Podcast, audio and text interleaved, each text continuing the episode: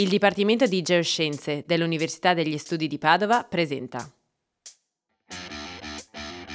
L'Eco di Gaia, il podcast delle scienze della Terra. Perché l'Eco di Gaia porta la scienza nelle vostre orecchie.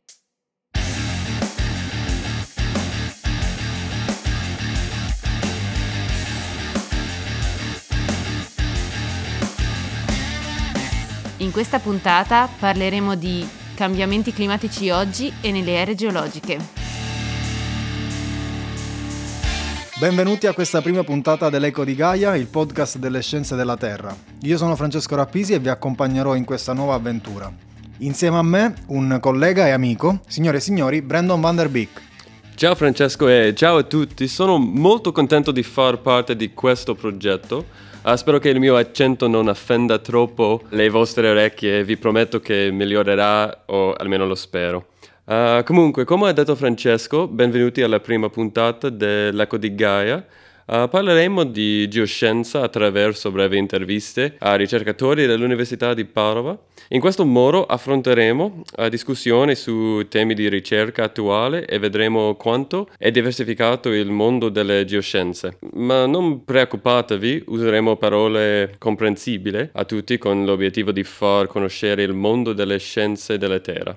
Per la prima puntata abbiamo pensato ad un argomento che in un certo senso conosciamo tutti, o di certo ne abbiamo sentito parlare, uh, cioè cambiamenti climatici.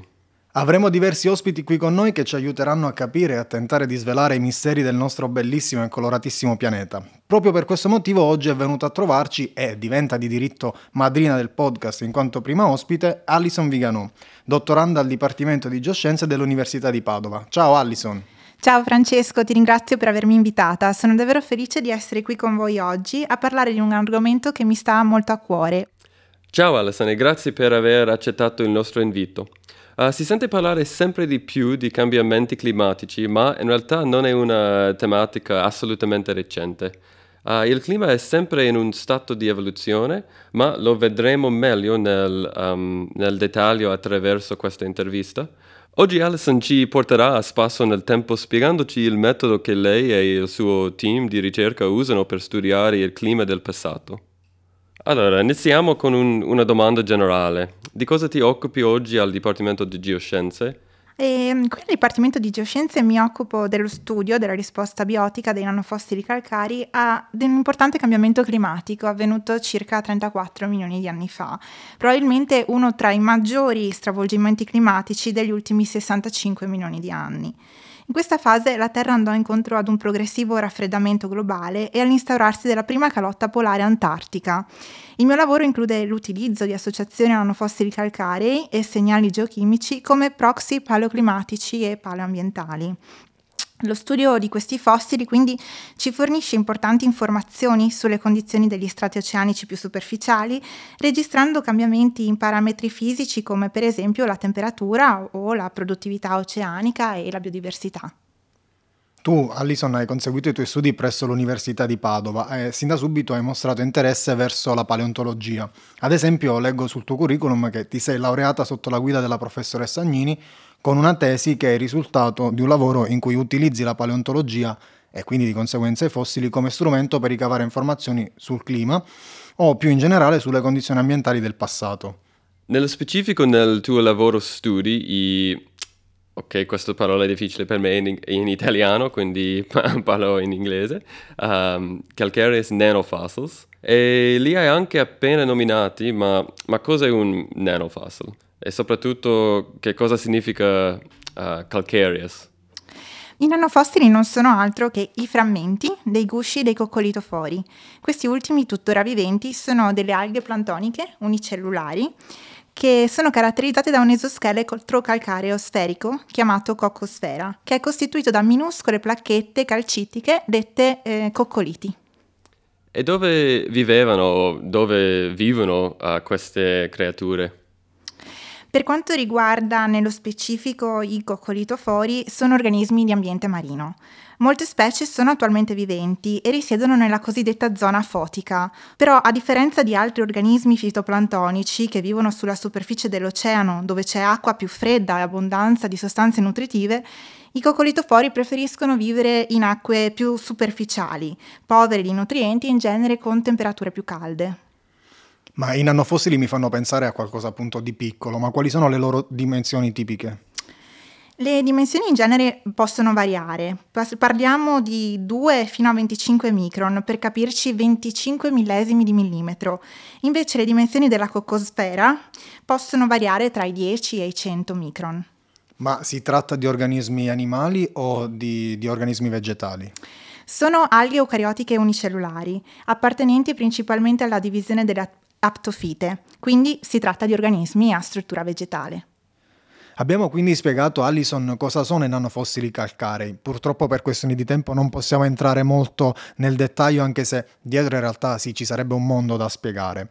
Ma c'è anche un altro termine che in paleontologia mh, torna, eh, si sente mh, spesso nominare. Ovviamente chi è del campo lo avrà sentito e mi riferisco ai foraminiferi plantonici. Potresti spiegarci cosa sono e che differenza c'è tra i foraminiferi plantonici e i nanofossili calcarei? Certamente Francesco, allora un po' mi dispiace tagliare molto su certi argomenti, ma passiamo direttamente a questa domanda. Allora, i, i foraminiferi plantonici sono organismi marini unicellulari appartenenti allo zooplancton, sono protozoi. Similmente ai nanofossili sono plantonici e in grado di secernere un guscio carbonatico.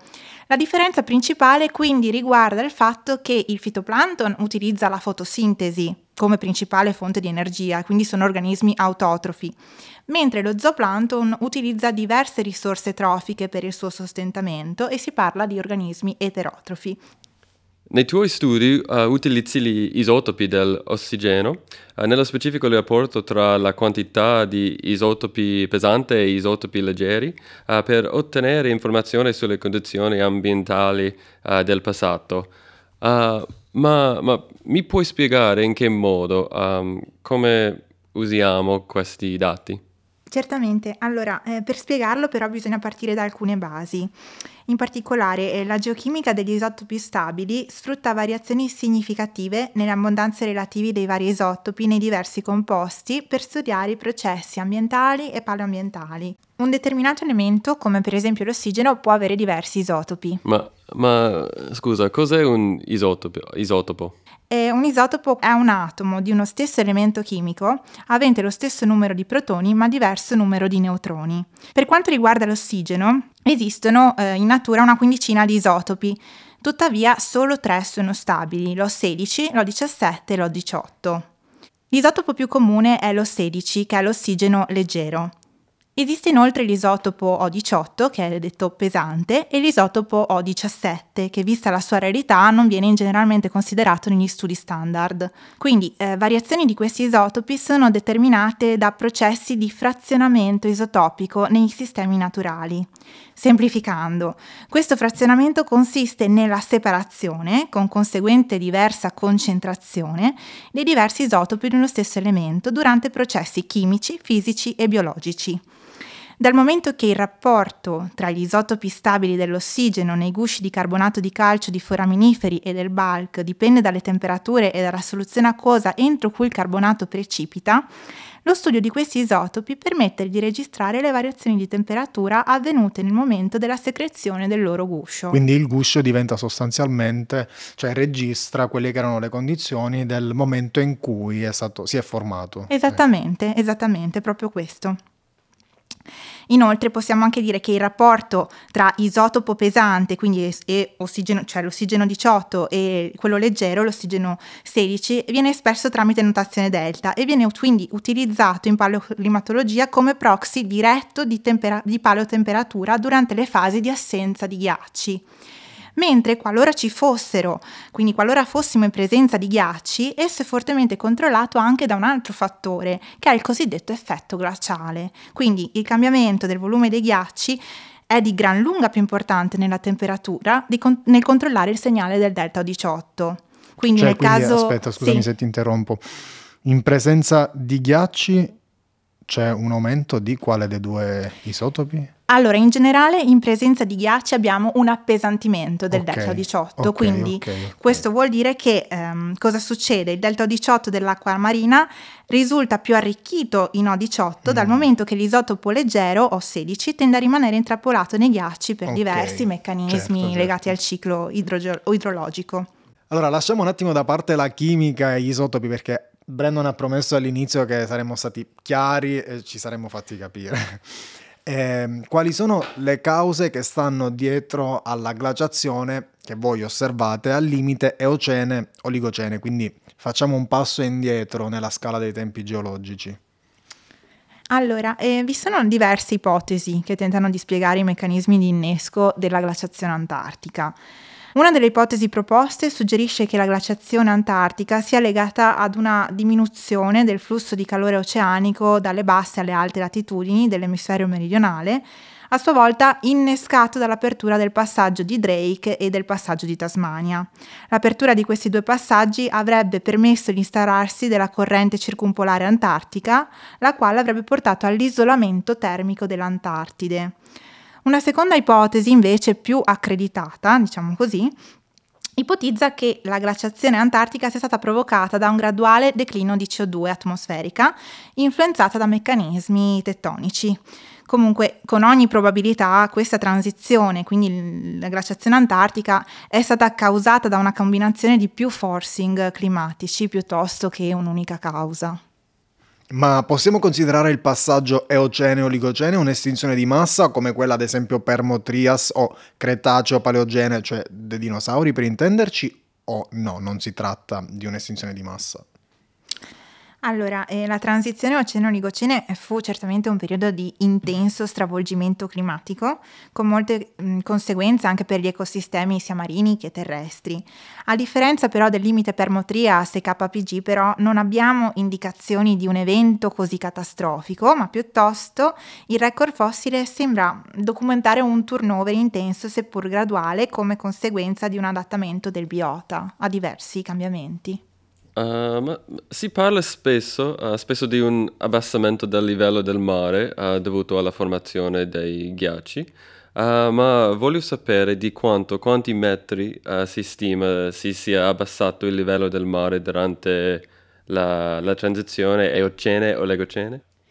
Allora, eh, al momento vi sono ancora alcuni dubbi in merito all'effettiva diminuzione del livello del mare. Si pensa che l'abbassamento sia stato di circa 70 metri. Alcuni dubbi riguardano il fatto se questo mh, fenomeno sia stato globale o solo lo- locale, dal momento che in alcune aree non è documentato. Tuttavia, secondo alcuni studiosi, ovviamente la risposta eustatica potrebbe essere mascherata in alcuni casi dall'attività tettonica. E di quanti gradi è diminuita la temperatura nel periodo oggetto di studi della tua tesi? Allora, eh, studi recenti documentano una diminuzione di temperatura delle acque superficiali tropicali di circa 2 gradi e mezzo. Allora, Alison, nella tua tesi tu studi mh, il passaggio da condizioni caldi, calde di greenhouse a fredde ice house. E come abbiamo detto prima, mh, è l'opposto di quello che stiamo osservando attualmente, in cui il surriscaldamento globale porta oggi allo scioglimento dei ghiacci e dunque all'innalzamento del livello dei mari. Come conseguenza sono numerosi i danni, abbiamo visto, causati agli ecosistemi e tante sono le specie animali e vegetali che si sono estinte e che si stanno oggi estinguendo o sono sull'orlo dell'estinzione. Senza contare i rischi per gli esseri umani, aria più inquinata, città eh, marine che rischiano di scomparire, per esempio Venezia. Ma questo fenomeno in termini di numeri e quindi di dati è già osservabile adesso? Cioè se io andassi oggi nell'Oceano Atlantico e mi mettessi a calcolare il rapporto tra isotopi pesanti e leggeri dell'ossigeno, questi saprebbero già dirmi in che fase siamo? Eh, sì, in questo fenomeno in realtà è particolarmente evidente se si considera la stratigrafia isotopica più recente. Infatti nell'ultimo milione, me- milione di anni circa le curve isotopiche dell'ossigeno mostrano proprio un'alternanza di picchi glaciali e interglaciali. In questa curva quindi si osserva un lento e graduale appesantimento, come prima avevamo spiegato, del delta 18 fino ai massimi glaciali, seguito poi da una rapidissima diminuzione a valori tipici dell'interglaciale. Questo perché le calotte glaciali crescono lentamente, ma poi subiscono un veloce collasso con la cosiddetta deglaciazione. E con, uh, con che frequenza si osservano variazioni climatiche uh, che, che hanno lasciato un segno paleontologico nel corso delle ere geologiche? Allora, questa è una domanda un po' difficile, cercherò di essere breve. Mi dispiace. Le variazioni del clima terrestre nel corso del passato geologico eh, sono state spesso influenzate dalla posizione relativa del Sole rispetto alla Terra, dando quindi origine a momenti glaciali e interglaciali. Tuttavia altri fattori che hanno influenzato il clima del passato sono state le eruzioni vulcaniche, per esempio, l'attività tettonica, l'attività solare e gli, impa- gli impatti meteoritici. Quindi gravi crisi biologiche come le cinque grandi estinzioni di massa sono a frequenza episodica e repentina non ciclica, non c'è quindi una frequenza ben definita e prevedibile con cui si osservano crisi nel biota. I cambiamenti climatici a cui assistiamo adesso stanno seguendo un trend regolare, cioè ci aspettavamo questo innalzamento delle temperature? No, questi cambiamenti non seguono un trend regolare. Attualmente ci troviamo in una fase interglaciale che viene detta MIS 1, che è iniziata circa 12.000 anni fa. Sappiamo però dal record passato che la fine di un periodo caldo, come il nostro interglaciale, è seguito da una nuova fase glaciale. La Terra quindi, in assenza però di emissioni umane di CO2, dovrebbe andare incontro ad una ripresa della glaciazione. Infatti, se si ipotizza di ridurre i gas serra in base ai dati disponibili per gli ultimi interglaciali, i modelli restituiscono un mondo più freddo, con sviluppo di una copertura nevosa annuale alle alte latitudini e quindi una glaciazione incipiente. Attualmente però questo scenario non sembra essere plausibile, anche a causa dell'impatto atropico. La realtà infatti ci riporta a un mondo completamente diverso, a rischio di un ulteriore scioglimento della calotta residua. Quindi la domanda su cui dobbiamo riflettere adesso è, abbiamo già alterato il nostro mondo così pesantemente da non poter più tornare indietro? Ecco, questa sarebbe una riflessione importante. Eh sì, infatti la temperatura media globale ha superato i valori massimi toccati nell'Olocene, i gas serra hanno superato i valori tipici degli interglaciali, i ghiacciai montani, ma anche negli ultimi decenni le due calotte polari, quindi Groenlandia e Antartide, scusate, sono in netta perdita e il livello medio del mare ha anche ripreso a risalire. Inoltre, eh, l'accumulo di anidride carbonica nell'atmosfera, oltre a causare il riscaldamento della superficie terrestre, sta provocando l'acidificazione degli oceani. Questo fenomeno è deleterio, dal momento che influisce negativamente sul biota. Ad esempio porta alla morte i coralli, attraverso il cosiddetto fenomeno di sbiancamento, e crea anche severi problemi di calcificazione al fitoplancton calcareo. Il fitoplancton, come abbiamo visto, è un elemento essenziale per l'ecosistema marino, in, cra- in quanto grazie alla fotosintesi è in grado di assorbire anidride carbonica e quindi di regolare il clima globale. Ma quindi continuando così a cosa andremo incontro? Continuando quindi a immettere gas serra nell'atmosfera ai livelli attuali, gli esperti hanno previsto che il pH dell'acqua marina diminuirà sensibilmente e ciò causerà, causerà una profonda riorganizzazione del biota marino con problemi di estinzione. Però la situazione sta evolvendo verso un pericoloso circolo vizioso. La presenza infatti sempre maggiore di anidride carbonica nell'atmosfera viene trasferita in parte agli oceani, che stanno mostrando una minore capacità di assorbimento, che a sua volta non permette lo smaltimento e il sequestro della, dell'anidride carbonica emessa in atmosfera e favorisce l'aumento di temperatura. Se le emissioni di CO2 continua- continueranno così senza, senza attenuazioni fino al 2100, come ipotizzato per lo scenario peggiore formulato dall'Organismo internazionale per la valutazione dei cambiamenti climatici, i valori di CO2 potrebbero raggiungere le 935 parti per milione, causando un aumento del riscaldamento globale di 4 gradi. Senza una diminuzione delle emissioni, però, entro il 2300 queste temperature aumenteranno di più di 8 gradi Ciò porterebbe a conseguenze devastanti per gli ecosistemi attuali, ma anche per il futuro della specie umana. Di certo la Terra sopravviverebbe, come ci insegna il passato, ma non sarebbe più quella che conosciamo oggi. Quindi siamo in una fase particolarmente critica. Dalle scelte di oggi dipende sostanzialmente il futuro della specie umana. Esattamente, è proprio così e infatti è su questo che dobbiamo riflettere. Motivo per cui è anche importante parlarne. Certo, anche per sensibilizzare le persone a, questo, a questa importante tematica. Adesso passiamo ad una serie di domande eh, personali. Mm, ti chiedo se ti piacerebbe lavorare sul campo o preferiresti un lavoro più da, da laboratorio, come poi è quello che, che stai facendo adesso. Allora, eh, mi piacerebbe molto avere la possibilità di fare un'esperienza a bordo della Joyce Resolution, la nave che si occupa di perforare i fondali oceanici e quindi di raccogliere e studiare i sedimenti marini. Beh, per il momento sono contenta di lavorare in laboratorio e specialmente al microscopio. Come definiresti la tua esperienza prima di studi e, e, adesso di studio e ricerca presso il Dipartimento di Geoscienze? Molto costruttiva. Ho avuto la possibilità di confrontarmi con molti esperti del settore e arricchire sempre di più il mio bagaglio accademico. Adesso sei al terzo ed ultimo anno di dottorato. Ti chiedo come ti piacerebbe proseguire con la tua carriera. Continuerai in ambito accademico o verterai su altro? Beh, mi piacerebbe continuare a lavorare in ambito accademico o al più scolastico. Avete lavori pronti uh, che verranno presto pubblicati? Al momento ci sono tre lavori da ultimare, ma spero che vengano presto pubblicati, sì. Noi siamo arrivati alla fine di questa prima puntata. Uh, vi, vi, ricordo uh, che presto ne troverete di nuove in rete dove tratteremo altre appassionati tematiche. Ma prima di salutarci darei uh, per l'ultima volta la parola ad Alison per un commento finale. Vorrei solo fare un'ultima importante riflessione sull'importanza del fitoplancton, dal momento che, a mio avviso, spesso non viene valorizzato come dovrebbe. La Terra infatti ha due polmoni. Uno è formato dalle foreste, rappresentato principalmente dalla foresta amazzonica, e il secondo è il mare. Il fitoplancton marino infatti, oltre ad essere fondamentale per la catena alimentare di mari e oceani, è responsabile del 50% della fotosintesi globale, provvedendo alla riossigenazione delle acque marine e dell'atmosfera del nostro pianeta. Esso rappresenta quindi un polmone blu, un tesoro sommerso a rischio per il global warming e per l'inquinamento.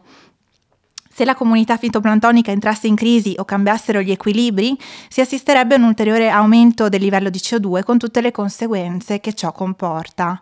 Quindi, la prossima volta che guardate il mare, un ringraziamento verso questi microscopici organismi è d'obbligo. E noi ci uniamo assolutamente al tuo appello e, e, ricordiamoci che ognuno di noi può e deve fare la sua, seppur piccola ma fondamentale parte per salvaguardare il nostro pianeta, che tra l'altro è l'unico di cui disponiamo. Chi sono oggi è il risultato delle scelte che ho fatto ieri, così diceva la First Lady Roosevelt.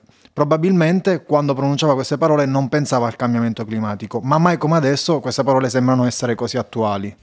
Ecco perché nasce l'Eco di Gaia, perché divulgare significa far conoscere e solo dalla conoscenza nasce la consapevolezza. Ciao a tutti e alla prossima. Ciao a tutti. Ciao. L'Eco di Gaia è presentato da Brandon Vanderbeek e Francesco Rappisi.